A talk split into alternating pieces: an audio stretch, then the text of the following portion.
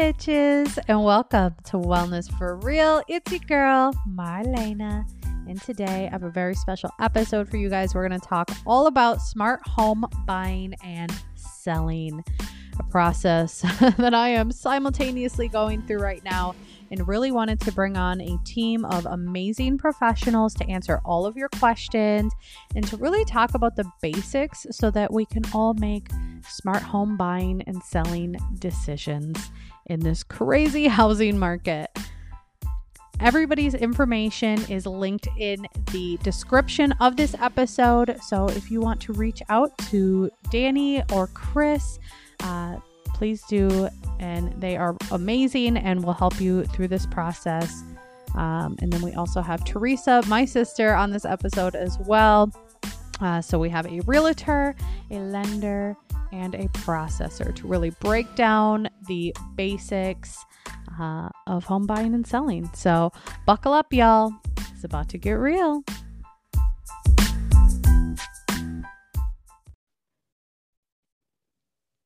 All right, y'all. We're here today. I have my dream team. We'll let you guys introduce yourselves uh, one by one, whoever wants to start. Okay, I'm um, Theresa Coffee. my NMLS number is seven three seven eight five six zero, and I am a mortgage loan processor with Refined Lending, a division of Goldwater Bank. And what what is your role um, in the home buying, selling, refinancing process? I am a mortgage processor. So basically, once the uh, loan officer um, gets the new borrower, whether it's refinance or purchase, uh, they set up the loan. Uh, they will collect all of the documents, income assets, all that. Um, once the file is ready, it comes to me. Um, I usually will take care of ordering appraisals, um, title, insurance. Sometimes there's a loan officer assistant involved too, um, and uh, just other processing docs that are needed for the loan. Yeah, she plays a very, very important role that not a lot of people know about. Um, it's it's the back end stuff, you know, and we try to like hide that from the clients as far as what really goes on in the back end. But it is a lot of work, and so she, you know, communicates directly with the underwriter, with the borrower, with the loan officer to basically get to the closing table, you know, from start to finish once it goes into her hands. So very, very important role, and she does an amazing job. So thanks. awesome. Do you want to introduce yourself, Chris? Yeah, my name is uh, Chris Barrientes. Um, I am a loan officer. Um, my NMLS is 333204. Uh, I've been in business now for whew, almost 20 years. Um, you know, definitely wore a few different hats in this industry over the years. Um, lived in Colorado for six years, uh, moved back about two and a half years ago, um, joined this uh, great company, this great group. And uh, my job is basically to pre-approve a client um, in the very very beginning um, kind of set up a stage a game plan of basically what to do what not to do um, and you know try to find the best you know loan that's going to fit their situation because it's not a one size fits all type of loan. There's so many different things that's going to you know obviously appeal to one buyer versus another. So it's my job to get that all nice and ready whether it's a purchase or a refinance and then once it is under contract or whatever then Theresa basically takes over on the back end. Okay. So you're kind of where people should start when they want to get approved. Correct. Correct. Okay. Cool. And Danny, do you want to introduce yourself? Hey, I'm Danny Truong. I've been in business for a little bit under five years. Um, went full time real estate about three years ago. Um, so I'm charged with working with buyers and listing, eight, um, selling their houses and working with investors with rentals as well. Um, yeah, so we had the pleasure of working with Marlena and Adam. yes, so Danny is our realtor, so he's helping us uh, navigate the process of both selling and buying at the same time, which is new for us, and uh, we'll talk about all that stuff. So we kind of just want to start with the basics here of just buying 101. Um, so one of the biggest questions I got um, was first time buying? Like where do you even start? Like how do you even go about finding someone to help you get pre-approved? Yeah that's a great question. I hear that all the time. Um, and it is kind of a loaded question too because a lot of clients have different questions like well what's the minimum credit score? How much do we down? There's so much that's going to go into this. And so the first place where to start is talk to a professional, a licensed loan officer, um, someone that has experience too, someone that's been doing this for a long time because you know, last thing you want to do is work with someone who's fresh in the market. That's just going to be, well, maybe you can do this, maybe you can do that without some kind of clear game plan. And so it's just talking to someone who's going to kind of set the stage. And so that's kind of my role too, as far as how much to put down, where your credit scores are at. If your credit scores aren't there, what do we need to do to get there? Where's the money coming from for the down payments? There's just so many things. So it's just, just talking to someone first, a licensed loan officer. So do people like say you're uh, like I'm lucky and Theresa's actually my sister. So Mm-hmm. um, she's really helps us through this process every time we've um, with our first time home buying, refine, and now with selling and buying.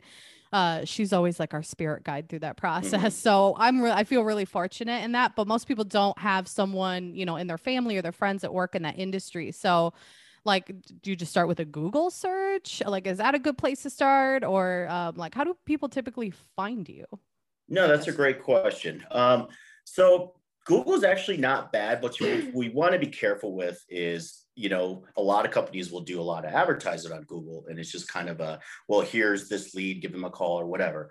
Um, it really does come down to finding someone through a referral is always the best. You know, even if it's a neighbor, um, really anything. It's just talking about it and like, oh, who would you use and how'd they do it for you? Um, but also, you know, no one having talking with a company that's going to know the area. So name recognition is also very, very important as well. Um, versus, you know, maybe just kind of a small mom and pop shop, which is not bad. It's just you never know what you're going to get into.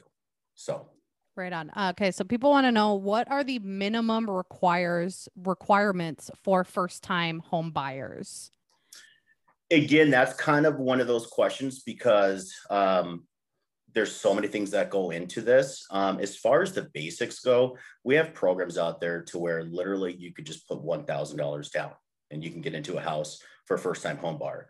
Um, that's executed through the Minnesota Housing Finance Authority. Um, and basically, it, it is income restricted. So you can't make too much money. Um, but it also goes by household too. So the more people in your house, the more of an income, you know, basically um, they're going to be a lot lenient on that income restrictions. Um, and then also we, we, we actually offer a pretty amazing grant as well. It's called the Wish Grant. Um, it, it's basically a four to one match. So if you're able to come up with a certain amount of money, we'll match it four times that. So kind of the, the dollar figure we've been using is if you're able to come up with 5,500, then we can um, give a grant of 22,000 that can be used for your down payment and your closing costs. So again, as there's a, you know so many different programs out there, it's always good to just start with that phone call with that start first. and those programs those are minnesota based programs because we're here in minnesota uh, but obviously wherever you live um, every state has different options and programs available spe- usually specifically for first time home buyers correct That is correct. That is Okay. correct. Um, and people want to know what if you have bad credit or no credit? And this is one that I think is a big misconception um, because Adam and I actually had terrible credit when we wanted Mhm. to buy our first home. Um, and again, Theresa really helped us through that process of fixing our credit, which I think a lot of people don't realize is something that you can even do. Um, so Theresa, do you want to talk about like that process of how you can fix your credit or how you can have find someone to help you do that? Um, yeah, definitely. I think um, sometimes people are a little hesitant to even like, oh, there's no way I'm going to be able to get a mortgage loan. You know, my credit is so bad, or I have these Yes. collections or whatever. um, but again, just like Chris says, reiterating, reach out to a professional. You know, ask somebody for a referral because a lot of times. If we do pull your credit, if a loan officer does pull your credit and it is lower, they can look at it and say, hey, if you pay down this credit card, if you open this new credit card, if you pay off this collection, whatever, we have simulators that will tell us what you need to do to be able to get your credit score up to the point to where you can get pre-approved. Yes, and I will um I, I I will attest to that because like I said, we had horrible credit and we really didn't think that it was ever going to be possible for us. Yeah. Um and just with like anything else, diligence and baby steps, we were able to kind of hack away at our debt and bring those credit scores up to be good enough to purchase our first home, um, which has now put us in a situation to go and buy another home. So um, it is possible, you guys. It is. Yeah. It is. Um, and, it kind, is. and you kind of to piggyback off of Theresa, a lot of times it doesn't take much and it doesn't take Yeah. that long. Mhm. We Yeah. have clients in our pipeline right now that literally within 30 days had no credit score, literally none, to a credit score. Now they're buying a $400,000 house. So That's amazing. it's really not that hard. Yeah. And um, another thing I think people, you talked quickly about down payments, but I just wanted to come back to that because that's another aspect that I think people feel like they have to have 20, 30, 40,000 dollars saved up to buy a home.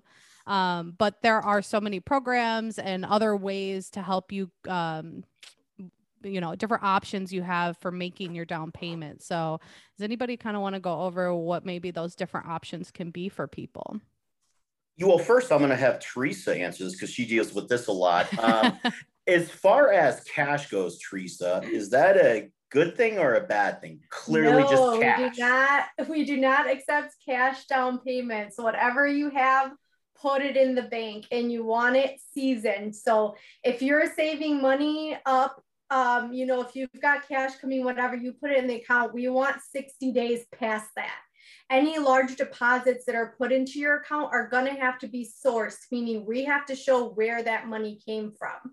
So if it's $5,000 that somebody paid you back, we need to source that money. So it'll have to either be a copy of the check that they gave you or other kind of documentation, however it was received. So any kind of cash, we cannot accept that. So just make sure that if you do have it, you're depositing it way ahead of time um, so that when the time comes and you do need to use that money for your down payment, it's seasoned and we don't have to source it and you're good to go. Okay. Now, what are other options? Like, I know for us, like we use Adam's 401k for our down payment. So, like, what are different options that people can have um, to have that money for it? Um, yeah, so for with a 401k loan, we will just need the statement. Um, so whatever your 401k statement is, and then we'll just need to show the documentation of the withdrawal and you just contact them to see um, how you can take the money out. And then they will usually either send a mail a check or wire the money. I'm not, it depends on the company. Um, once that is done, we will just need to show those funds deposited into your account and then your updated transaction history showing that money coming out. So documentation is very important to show each step of the way where the money is coming from. Okay. Are there like other options for people for down payments that like outside of just saving Yeah. money or eh, like if you Yeah. don't have a 401k, um, Uh, what other gift- options? Yep, gift options um, that can come from a relative um, are always a good option, and we do that a lot. Um, and with that, um, a gift letter will need to be filled out by the donor and um, the borrower.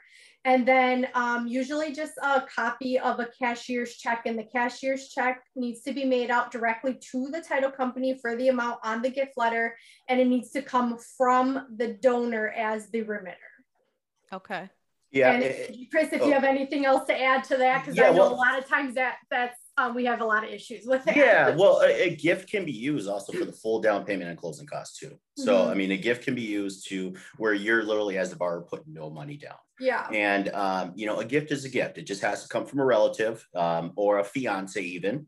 Um, and so, yeah, I mean, that can be used, and we use that in a lot of situations. Conventional, it's really, really easy showing that gift because literally, it's just here's the cashier's check, here's the gift letter from the donor, and it's a lot less to prove. But if we go FHA, it's not that bad either. It's just showing the actual statement from that donor too to make sure the funds where that's coming from. So gifts, we, we see a lot of gifts. Um, we really, really do. So that's the other big one as well. So Okay. So if someone doesn't have a 401k, they don't have family members that are willing to give them money. um, you know, they don't have a huge savings. Um, you know, maybe they have uh, their living paycheck to paycheck. That was another question we got. Like, mhm. What what options do they have then uh, to to have that down payment? thousand dollars minnesota housing um, and again a lot of different states offer that exact same program um, Yeah. it is it is state by state but it pretty much follows the same guidelines if they can come up with a thousand dollars then they can get into that house Okay, so s- stop getting And, uh, Starbucks for a few months, and you have Yes. a down payment. yes couple and money um, here and another there another thing too to touch on, I think, um, and Chris, you would know more about this, would be the VA loans, which is no money down, and that would be for veterans. Okay. correct yep va loans if you are a veteran Um, you know, literally no money down whatsoever. You can get in there, no money down, and you can have okay. the sellers a lot of times pay for your closing costs. The only thing you are responsible for are your closing costs, but there's ways around that too. You can either look at your interest rate and say, I want to take a little bit higher interest rate to cover all those closing costs, or I want to have the seller pay for it. So that's just what you're going to use with a professional like Danny when he goes and negotiates that, uh, you know, offer for you. So. Right on. So this is a, another reason why it's so important to have good people on your team that know what they're doing, that are seasoned and have a lot of experience in all of this. Um, another big question we got was about having two years of income um, with the same employer. Um, and if there are any like loopholes or tips to get around that, because so many people are, um, you know, working non traditional jobs now mm-hmm. and are self employed. Um, so what advice do you have for people um, who maybe don't have that traditional two years of income? Um, so I'll I'll just touch on the regular W two income, and I'll let Chris touch on the self employment because he's very good at that part. um, so traditional W two income, we do need two years history. This does not need to be with the same job. Um, it does need to be the same type of job we like to see, but it does need to be a full two years, and we do need that full two years. Yep, full two years, and you know, keep in mind too. I mean, it, during COVID, a lot of people weren't working, and mm. so people Any understand gaps that. of employment can be explained. So correct. I mean, let's say you've got a two-year history filled out on your application, but you've got seven months where you aren't working because of COVID, um, and we see that a lot. Again, it's just explaining that. You know, I was out for seven months because of this, this, and this, and so it's just that two-year picture of where this person's been. That's all. Yeah, um, and then for self-employment, yeah, self-employment. I mean, typically you need to be in business for two years. There's a lot of companies that start right off the bat, want to buy a house, um, but you got to be in business for two years. Um, now we are able to just use one year's worth of tax returns. Um, believe it or not, if you haven't been in business, because typically you had to be in business for five years in order for us just to see your last year's tax returns. And a lot of times, as businesses grow over the years, you're going to show more income. So we want to just see really your most recent um, one year's tax returns. And um, one of our programs um, through Fannie Mae, we can just see just one year's tax returns, but you have to be in business for at least two years. That's the biggest thing. Okay. So again, you just got to do the work um, and, and put it in. All right. So here's a question for Danny, since we haven't heard much from you yet. um, so a lot of people are doing what we're doing right now and are selling and buying at the same time in this crazy market uh what's your advice? Like what what should the process look like? Where do where should people start? Um should they sell first or buy first or yeah it, it's a lot well, depends on situation right? So if you're renting looking to buy a house you're actually in the best seat right now. I think the market right now is so competitive where if you're thinking about selling a house to buy a house, your main competitor are people who are currently renting or leasing a house or an apartment. You know, their monthly income, they, they know they're at. Interest rates are so low, right, Chris? Historically low. So that being, they can afford a little bit more. So when you get into these bidding wars, these houses, you know, oftentimes people who are renting are winning because they don't have a home to sell um, they know that with the lower mortgage rate, there's less than what they're paying per what they're renting. So that would be primary primary um, competition. Now, if you're have a house to sell, like Marley and Adam, get that house ready to sell.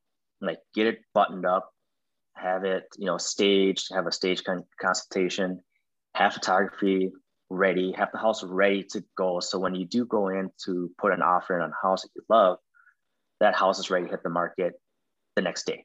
So that way you have a stronger offer because most sellers, they're willing to entertain an offer if you have a backup home to sell.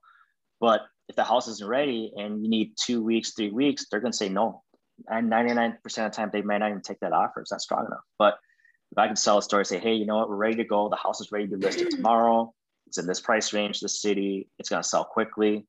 It's as good as if they don't have a house to sell. Let's go ahead and take that deal um, that would be my advice. Definitely sit down, do a consultation first with a realtor, uh, especially if the house to sell. Uh, you, it, we just got to coordinate the two, right?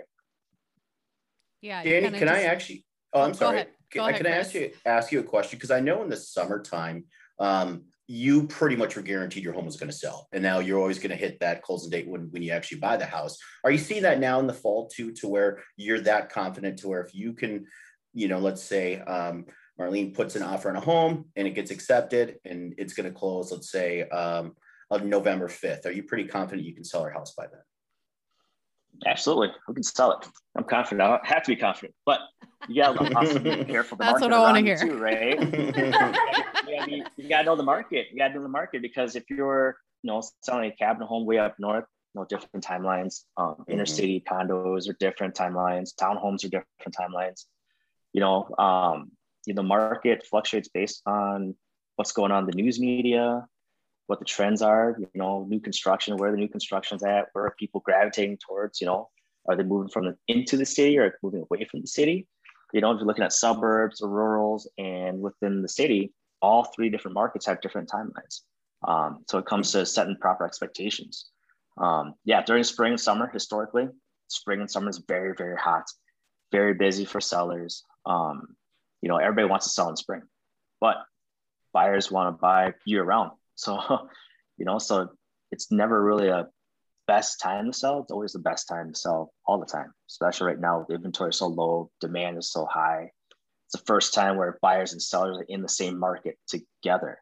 Typically, typically out of recessions, usually one or the other. You know, it's going to be straight up buyer's market after recession or seller's market. But this is the first time in history where buyers and sellers are simultaneously in the same market at the same time. Wow. Now, that being said, with this market, um, and obviously, I know it looks different depending on where you live, especially if you're on the coast. I know it's like even crazier. Um, but people really wanted to know, like, what's going to happen with the way the market is going right now? Like, for people who are buying and overpaying and paying huge cash differences, like, are these people going to be upside down on their mortgage? Like, is that going to affect the, the, I see you shaking your head. No, I'll let you talk. Well, from my experience, just looking at like people are referring back to that bubble crash of 2007, right? Yeah. Back then, you had so much nasty stuff going on, right? And Chris, correct me wrong, you had like subprime mortgages, people who mm-hmm. made thirty thousand dollars a year. Like, hey, you got proof of four hundred thousand dollar house? Yeah. Yeah. Arm arm rates. You know, our son don't know less than the, the rates change after overnight. Your mortgage doubled, and people had to leave their houses you had so much nasty stuff going on. Things were unregulated back 2007. So yeah, we had a bubble burst.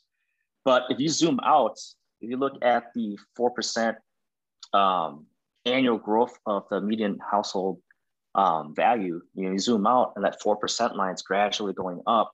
2007, we had a bubble. We were above that line, so it popped. S- subsequent years in 2009 to 2013, we were in a trough. We were well below that line it wasn't until 2020 when we're actually back to that 4% line. So what people are looking at paying overpaying, they're not. We're just right back to where we're supposed to be. It's just that you had like a 21, 31% jump within a year or two. But moving forward, we're at that line right now. So we're not at a bubble.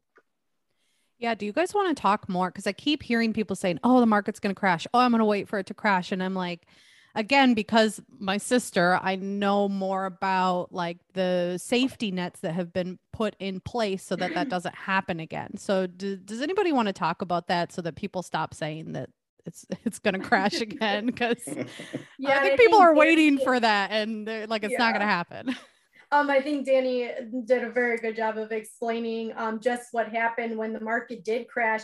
We were doing subprime loans, and I mean, they were like 500 credit credit score, no income, loan done in a day, no problem. Like everything, like everything was getting done. So obviously, like he said, people couldn't afford their mortgages. Rates were changing. A lot of them were either interest only they were getting approved on, um, or like he said, like a variable rate that could change in the drop of a dime. Um, now all of that's changed. I mean, we are so regulated um, to what we can and can't do. Um, a lot of that um, you know has has changed it so that we aren't getting we can't do these super low credit scores. We have to document everything income assets everything just so that that does not happen again.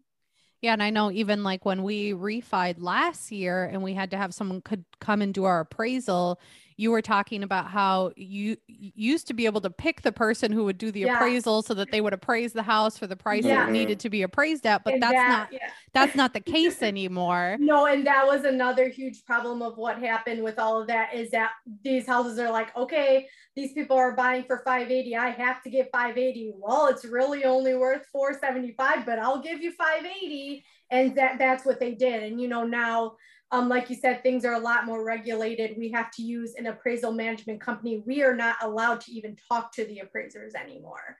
So these management companies are the middlemen. They set up the appraisals. Uh, the appraisers go out, they return it in their timeline, and we don't know even what it's going to be until it gets returned back.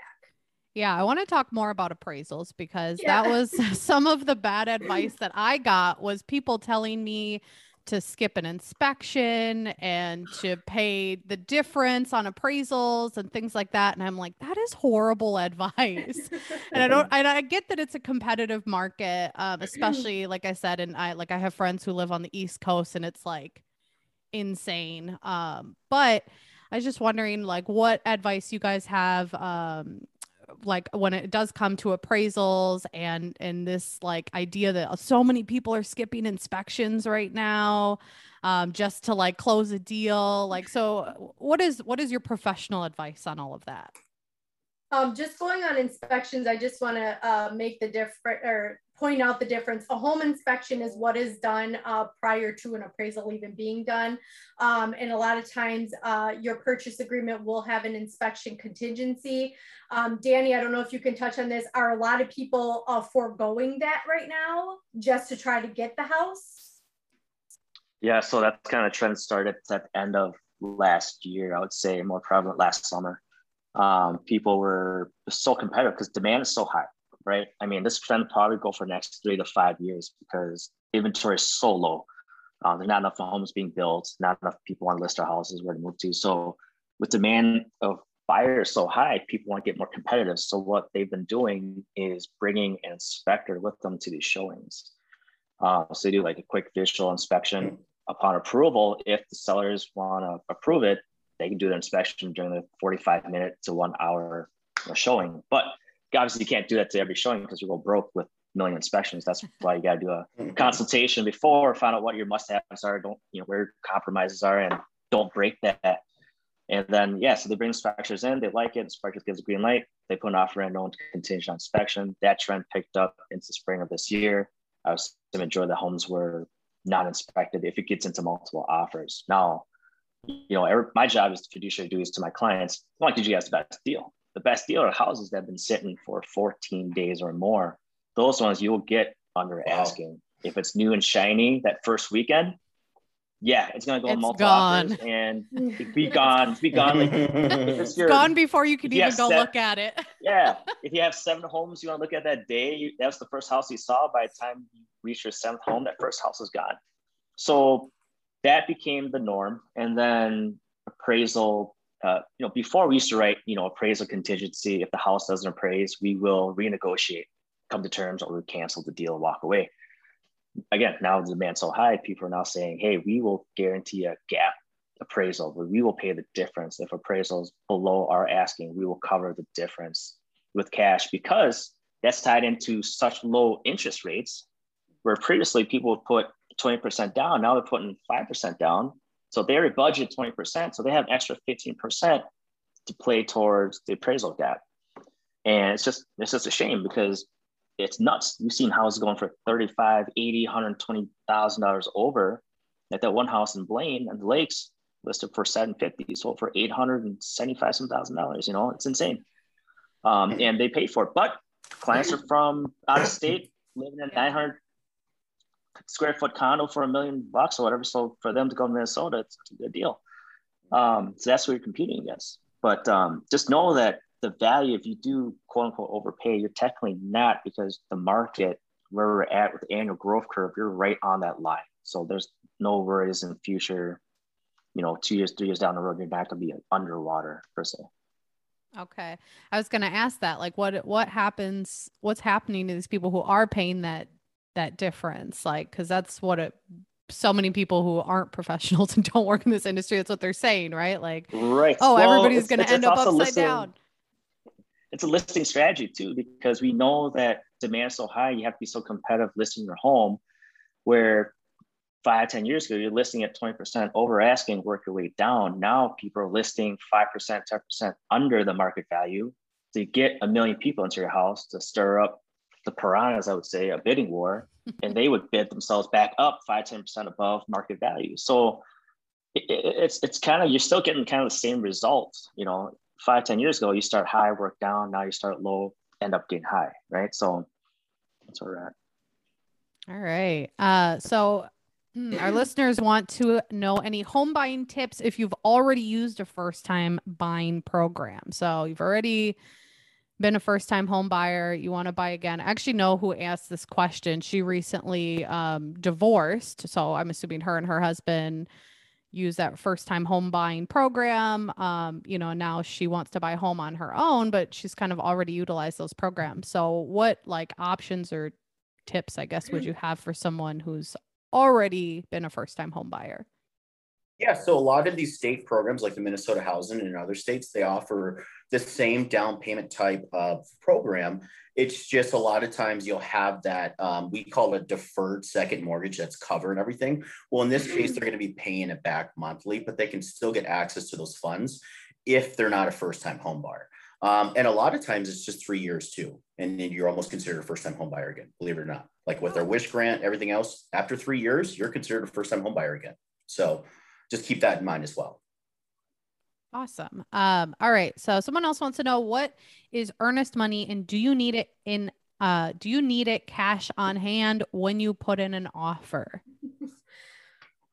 Um, again, no cash. we will need to source any earnest We- money. We can't And stress that I'll- enough. No cash. Don't No show up with a bunch of cash, please.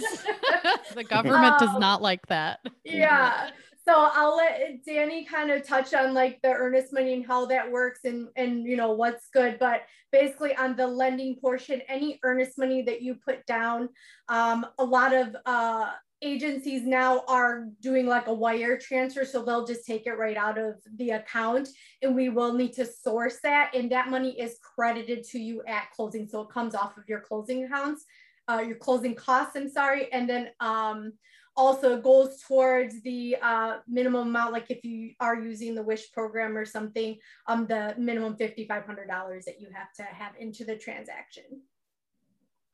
Yeah, it's basically skin Yeah. in the game. It's like I want to make an offer on this home. Well, I'm going to put a deposit down. You know, hold this house for me or whatever to get my offer accepted, and then obviously through that process. So, Danny, do you want to touch base on that? Yeah, so your earnest money is kind of like your good faith, you know. So it depends on what contingencies you have, um, special contingency, appraisal, finance contingencies, or sell for home contingency. If one of those contingencies don't, you know, say fall through, you get your earnest money back. But once you pass all those contingencies, that money is locked into that deal. So if you back out, you lose that money. So it's kind of like a money you're willing to risk. You know, it's kind of like in good faith. And obviously, typically industry standards usually one percent of the purchase price, but some clients will put more to show the sellers that hey, we are serious that you know. And then if they start waiving contingencies, that's money they're willing to risk. That just shows like more serious at buying that house. So Yeah, and uh, just to go off of like making an offer, um, how do you make your offer stand out in this crazy market right now? And I know you touched on that a little bit, but um, just wanted to talk about that a little bit more. um, in the industry, it's all about relationships, right? Um, realtors, you know, more experienced, more seasoned one. It's about communication. Um, you get into multiple offers, especially for, for example, I was listing a house. You know, the agents that call me have the lenders call me. You know, kind of verify their client, make sure everything's good. Shows me they're open to having an open dialogue, um, and if the terms are good, right? So if you're over asking inspections contingency, if you're not comfortable waiving inspection, see if you can find an inspector. Again, networking, partnering. You want to lower the amount of days for that inspection contingency. You know, back in the day, used to be seven, 10 days. Now you're seeing three to five days because the shorter inspection contingency, if you walk away, the seller has a quick turnaround to put the house back up on the market. and doesn't go stale. Um, likewise with appraisal as well. Um, so how we stand out is, you know, put an offer summary sheet together. So we present it to the agent. We want to seem professional.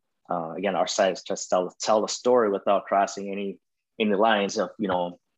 Um, so we want to make sure that we tell the right story and get out there and get that deal done for you. Yeah. So again, I think it's really just all about your the people you're working with, right? Is kind of what it comes down to. Um, yep. Now, someone wanted to know how do I make sure my lender is giving me all of my options? I would say ask them. but, but if you guys want to answer that, you can. yeah, no, that that's a great question. I mean, first off, it, it is always good to at least get a second opinion. I mean, this is a very, very big purchase. I mean, probably the biggest purchase you're ever going to make. So it's always good to get a second opinion. I encourage all my clients to get a second opinion because 99% of the time they come back and they say, wow, we actually got, you know, 20 different ideas and options from you versus here's your rate, here's your payment, here you go. You know, you know, the, the seasons, the seasoned professionals, the ones been doing a long time, really try to create that game plan because, you know, we honestly, we want to be your loan officer for life. And so we want to put you in a situation where you're going to succeed. And so it just comes down to what terms the best for you. You know, do you plan on selling in five or six years? You know, whatever the case may be. So there's a lot to go into that. Yeah, and it, it, this is all very nuanced too, right? Like this really just depends on your specific situation. Like you said, like what are your goals? Like you really have to evaluate all that stuff before you start this process. Um, now let's kind of get into selling. We've talked lots about buying. Um, I think we've covered the basics. Um, so when it comes to selling your home, um, what are tips on selling? Um, oh, we talked about selling and buying at the same time. Um, and we talked about the best time of the year. You said anytime, right? Always a good time to to buy and sell. Absolutely. Um, so right now, going into the winter market, if you're planning on selling right now in the fall, definitely obviously go through consult have professional photos done and outside of your house when it's still green out. Uh, green photos, you know, really nice to show, especially during winter. So like say your house won't be ready to sell in two, three months. By then, Minnesota, we have snow until next June. So it's nice to have much. nice green photos, right? Nice, pretty photos to show. So it's gonna stand out because majority of other listings on Zillow or whatnot, just third-party apps, you see snow on the ground. Yours will be nice, lush and green. Uh, that's a couple of different marketing strategies we have to as well. Um, as for listings, like what, what are specific questions talking about prepping to list or? Yeah so so like someone asked what do i absolutely need to do to sell for top dollar and fast? Stage. Stage stage stage your home. Meet with a professional staging consultant. Um, i partner up with lori matson she's an award-winning uh, stager in the minneapolis area. Um, very reputable. Get an expert's opinion, different eye. How we live inside our house is different than how we're going to set our house up to sell. Uh, to have a professional eye within your home, prep it, do it to the T, make it presentable, declutter, depersonalize your home, get nice professional photography, and then when you list it, you know we got to make sure we do it appropriately. You don't just go live the next day. You got to have time to to incubate the market, right? You do coming soon's, your marketing, you're hitting up your networking, really advertise, get as much hits as possible, get that schedule filled up. Uh, one of my strategies is trying to funnel the showings into certain hours of the day. So it makes it looks like it's super busy. I love so then that. that way buyers come in, yeah, it's it's FOMO, right? Fear of missing out. You show up and yes. then there's like a million people at your door. You're like, oh my goodness, I gotta, I gotta, I gotta put an offer in. So shh, don't tell anybody. Yes. well, we actually met with Lori last week, um, and yeah, she was incredible. She really helped us um, just realize that yeah, selling your home is really about marketing it, and the first thing people see are those photographs. So um, like she compared it to like when you're staying at like a hotel, right? When you're looking at maybe you're looking at Airbnbs or you're looking at hotels or whatever, like you want to stay somewhere that looks comfortable and clean and um, beautiful and aesthetically pleasing, right? So uh, she came into our house and reminded us, you know, I'm not cri- criticizing your um, your style, how you decorate your home or anything like that. Like my job is to help mm-hmm. you market your home so that it sells quickly. Um, so, and painting, right? Painting is one of those big things that's really it sucks. I hate. I think most people don't like doing it, um, but putting in that work and just putting some fresh paint on the walls can make a huge difference and the trim if you got lots of trim in your house um, so that's actually a really good point because we don't see that a lot on our side you know what you guys actually have to do to sell your house is that cost up front danny like when you want to stage your house photographs like you know if i'm selling my house i mean you know whoa yeah, like that's how much a great, that? that's a great question yeah so the realtor you know, part of, you know, realtor, we pay everything up front, you know, so it's one of those careers where we put more money up front before we guarantee we get paid. So, oh, wow. wow. but yeah, so, you know, photography staging, you know, that's for my business anyways, we, we provide that to my clients, right? So it's kind of like a value add um, that we provide. So we want to make sure we provide the best service possible to our clients. Um, so the, like I said, the suggestions for painting and tips, you know, obviously that's on the seller. Um, I know that some stages will have like warehouse with furniture if the house is vacant so they can mm-hmm. rent furniture to make it staged to make a different look or feel to the house. But I would say nine out of 10 times, most stagers will use what you currently have on the home uh, to stage. Hmm. So you're basically, I mean, going to almost guarantee top dollar and for it to sell fast when you stage. I mean, it's, or it gives you the best, puts you in the best position to do that. Absolutely. All right. So yeah. So another question. Um, someone wants to know how long is it smart to stay in your home before selling it? Two years. Two years. Capital gains, Chris. That's yeah. right. Yeah, I mean, obviously, every situation is different. Jobs come up. You have to move to a different state, whatever the situation may be. Um, yeah, I mean, typically two years. I mean, you're going to see that appreciation. What we have been seeing, um, you know, continue to go up. So that's just going to give you some more buying power as well when you get into a new property. But um, yeah, I agree with that. All right. Um, this is a real question I got. And the person did say, sorry if this is a dumb question, but they want to know if uh, a buyer would rather you paint or leave them a gift card. I personally, as a buyer, I would prefer if you did the painting than leave me a gift card, but that's just me. Well, assuming the painting was done before we sell your house, right? Well, I think I think they're trying to opt out. They're trying to opt out of painting. I think. I think they're trying to uh, leave a gift card for the new buyers for mm. paint instead of actually uh, painting. Gotcha. Well, if you opt out of painting, then you're gonna have the best photos, and that first impression might not be the best. So you might not get the top dollar for your house. Right. All right. Uh, last selling question. Um, if my sewer backed up after a hundred year rain, do I need to disclose that? Yes. If it affects the enjoyment and livability of your house, yes, absolutely. Disclose everything. Um, also, like a pre-inspection of your house too. I do recommend that. I know it's a more upfront cost, but it kind of eliminates a lot of um, surprises during the inspection of an accepted offer. Um, I know City of Minneapolis and a handful of cities require what we call truth in sale of housing inspection, which is a pre-inspection of your house for major, you know, just normal safety aspects of your house, make sure everything's up to date, up to code. And then once you repair that, get certificate of occupancy, meaning that it's done. That also gives buyers more confidence going into your home too to put an offer in. And homes that are in those areas with a TISH inspection report that's clean, oftentimes buyers will waive their inspection contingency.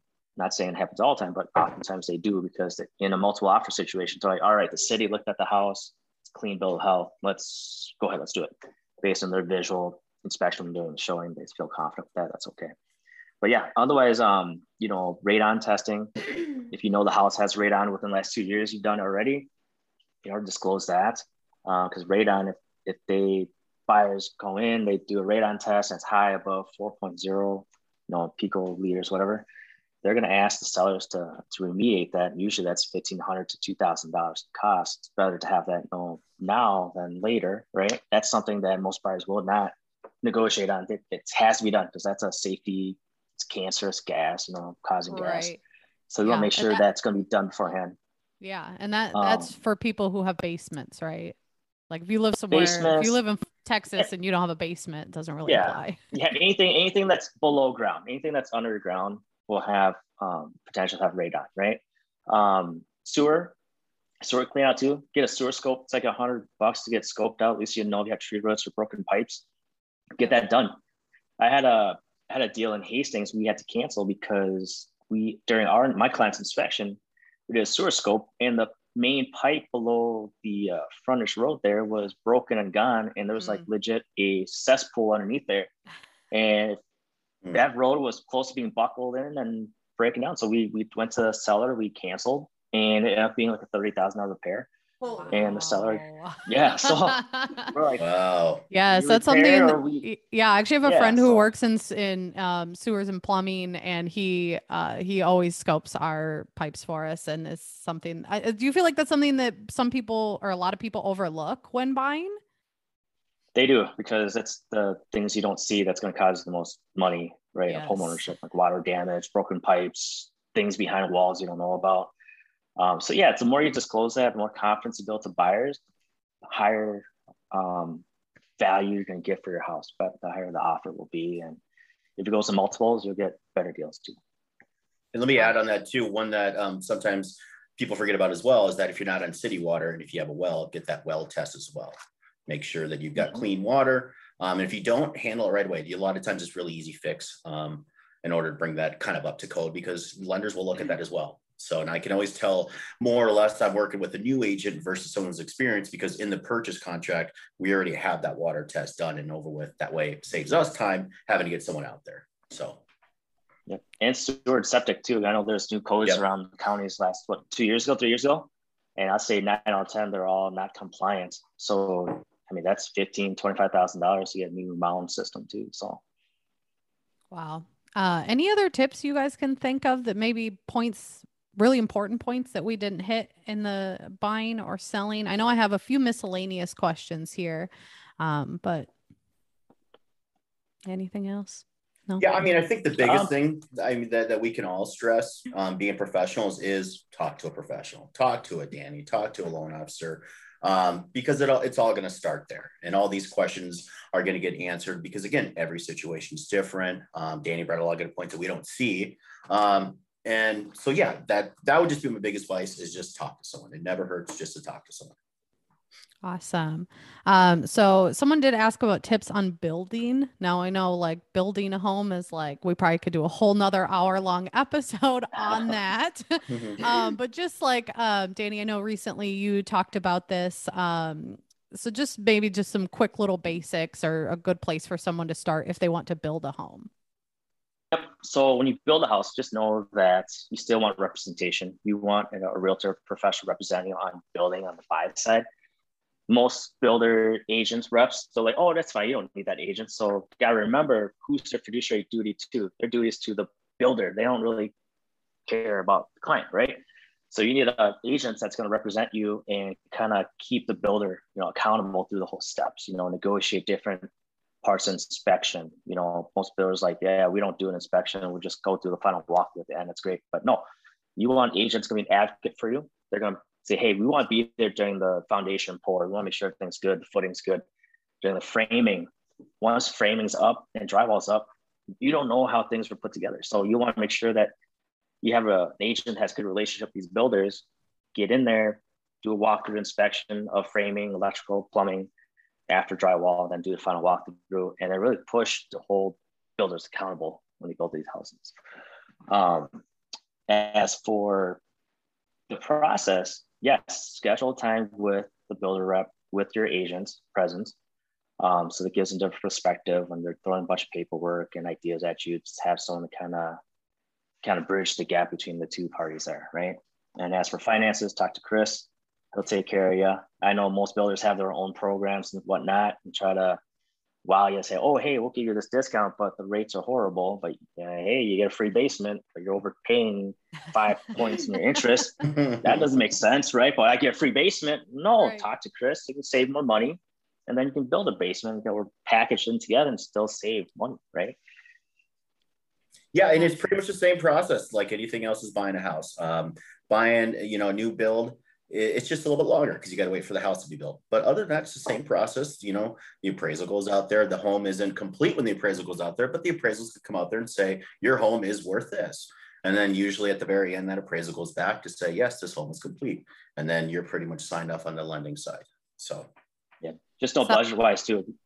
Yeah, if Yeah, you're looking at that five was- a house, you're gonna end up at six hundred something. So just Yeah. Right. give yourself a Oh yeah. That's what I was going to ask about next. Building tends to like the price tends to accumulate a lot Oh, yeah. faster, right? Mhm. Um, so making sure you're budgeting for that. Um, and someone else wanted to know how do you sell a home that is in a trust? Hmm. Oh, that's interesting. So, um, typically treat it the same. You got to find out who's the executor, right? Mhm. Of the trust, who's the trustee. Um, typically, is is there a probate situation? The person died. Did you inherit the house? If it's during probate process, just know that process could take in from two to eight months. Is it disclosed? I would get a professional person from the title side, um, person that we partner with, get the title involved right away so they can dig in and see if there's any hidden skeletons in any closets that we know know about. Um, but typically, the executors the, of the trust is who will be the point of contact, the primary decision maker. Um, we need to know is it a vocational trust? You know, can we make changes after the fact of making decisions of listing the house? But the the process is, remains the same. It's just a little more details on who do we talk to, who's going to sign off on paperwork, um, stuff like that. But general processing, 90% time, same like normal. All right.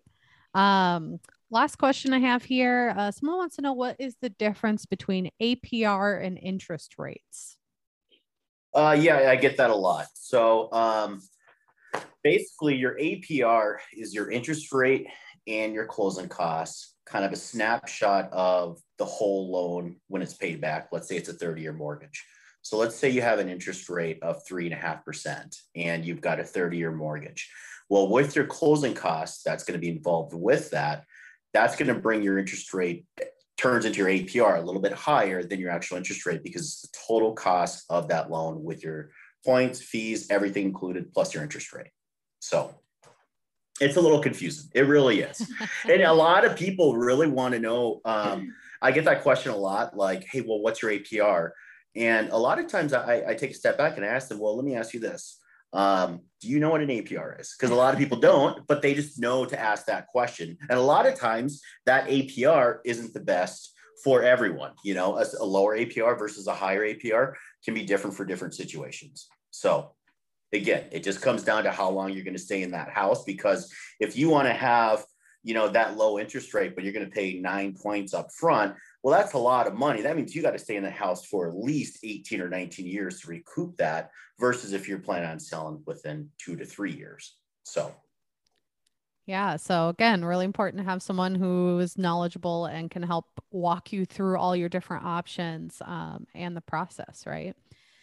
Uh, wow, this conversation has been awesome. I think this would be really helpful for a lot of people. A lot of people are buying and selling right now. Um, so yeah, this is great. Um, do you guys each kind of want to plug where people can find you? Um, if you guys have social media um, or websites or anything like that? uh, yeah, I'm on Facebook. Um, again, my name is Chris Barrientes. Um, my telephone number is 651 233 8335. I'm always available weekends, nights. I mean, this is the job. This is what we signed up for because we want to make sure that we're giving you that best service because nine times out of 10, when you're really, really engaged and you want to look at homes, it's on the weekend.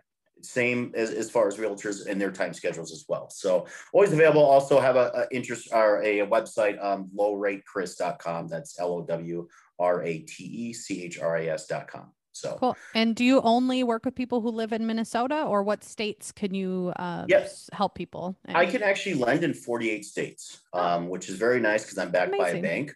So, and I do a lot of loans in it, and I do a lot of purchase loans too in different states as well. And I've had clients who are, you know, halfway through the process back out because I was offering them a better program, better game plan, and everything else. And of course, it's not fun conversations I have to have with the listing agent saying that we're changing, you know, lenders in the middle of the process, but always able to come through. And that's why, you know, having such a strong support team like Theresa um, gives me, you know, th- that capability to do that basically. So 48 states, the only ones I can't do is New York and Vermont. So All right. Yeah. If you're in any state except for uh, New York or Vermont, definitely hit up Chris. He's been awesome. All you guys have been awesome to work with. Um, and Danny, where can everybody find you? So uh, my name is Danny Truong, T R U O N G. I am on Facebook. I'm also the team leader of my own group, DT Realty MN. Uh, our website is dtrealtymn.com. I'm also on Instagram as well. Uh, I believe we're friends there, Marlena, on Instagram, Yes, so you can find yes. me there. Yes. awesome. And Theresa, uh, you're not on social media, are you? No, I'm just on the. I'm a paper pusher, so I'm on the back end. She's- of things. She's Oh. in the in the background, and you definitely want her in the Yes, background you'll of your hear from me team. once you're in the process. Yes. But but again, she plays one of the most important roles. And uh, yes. again, Theresa, how do you feel about cash? No cash. Put it in the bank and put it in the bank well in advance. like Yes. ASAP, like today. awesome. Thank you guys so much.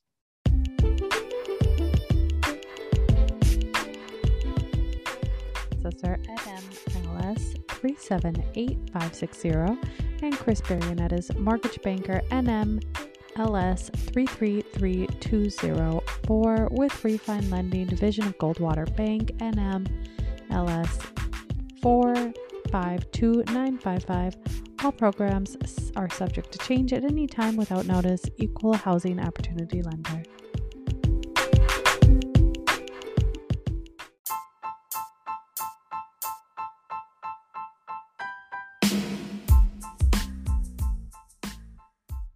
Thank you guys so much for listening to this episode. I hope you enjoyed it. And if you did, please leave us a review. We greatly appreciate that. And we'll see you bitches next Monday. Bye.